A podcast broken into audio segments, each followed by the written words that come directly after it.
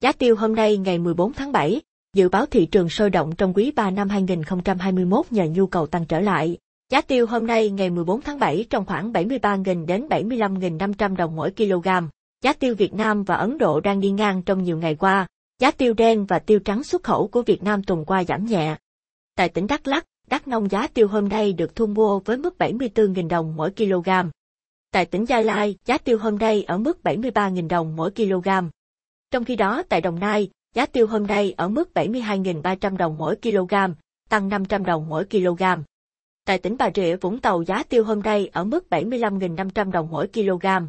Còn tại tỉnh Bình Phước giá tiêu hôm nay được thu mua với mức 74.500 đồng mỗi kg. Sáng nay giá tiêu tiếp tục đi ngang so với cùng thời điểm sáng hôm qua. Trên thị trường thế giới, kết thúc phiên giao dịch gần nhất, giá tiêu giao ngay tại sàn chi, Ấn Độ giữ nguyên ở mức 42.000 rupee tạ. Tỷ giá tính chéo của đồng Việt Nam so với ruby Ấn Độ được ngân hàng nhà nước áp dụng tính thuế xuất khẩu và thuế nhập khẩu có hiệu lực kể từ ngày mùng 8 đến ngày 14 tháng 7 năm 2021 là 310,72 Việt Nam đồng IRN.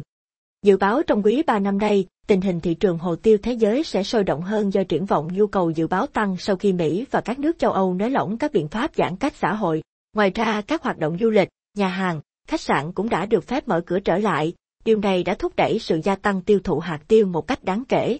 Theo Hiệp hội Hồ tiêu Việt Nam, VPA, Mỹ là thị trường chính và là thị trường quan trọng với lượng xuất khẩu chiếm 20 đến 25% mỗi năm và luôn duy trì sức mua ổn định cho tới hiện tại.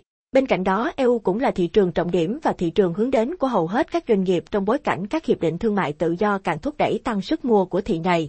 Tuy nhiên, đây lại là hai tuyến vận chuyển đường biển có mức tăng giá cước phi mã và bất thường nhất kể từ đầu năm 2021. Theo VBA, mức tăng vận tải biển khoảng 1.500 đến 2.000 USD cho một container 40 feet sau mỗi 2 tuần. Trên thực tế, thị trường Mỹ luôn luôn mua hàng với điều kiện CNF, với tất cả rủi ro về chi phí vận chuyển đều do doanh nghiệp Việt Nam gánh chịu. Thời hạn ký hợp đồng giao hàng luôn luôn dao động từ một tháng trở lên. Doanh nghiệp có thể chủ động về nguồn hàng nhưng với khâu vận chuyển thì ngược lại.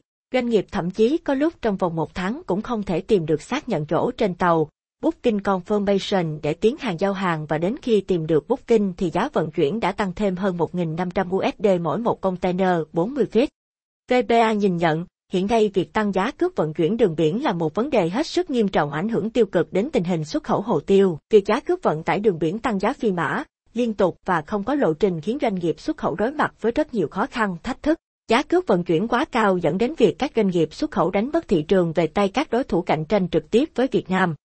Để giải quyết tình trạng trên, VPA đề nghị các bộ ngành tiếp tục tác động yêu cầu các hãng vận chuyển công khai minh bạch giá cước vận chuyển trên website chính thức của công ty, công bố lộ trình biểu phí rõ ràng.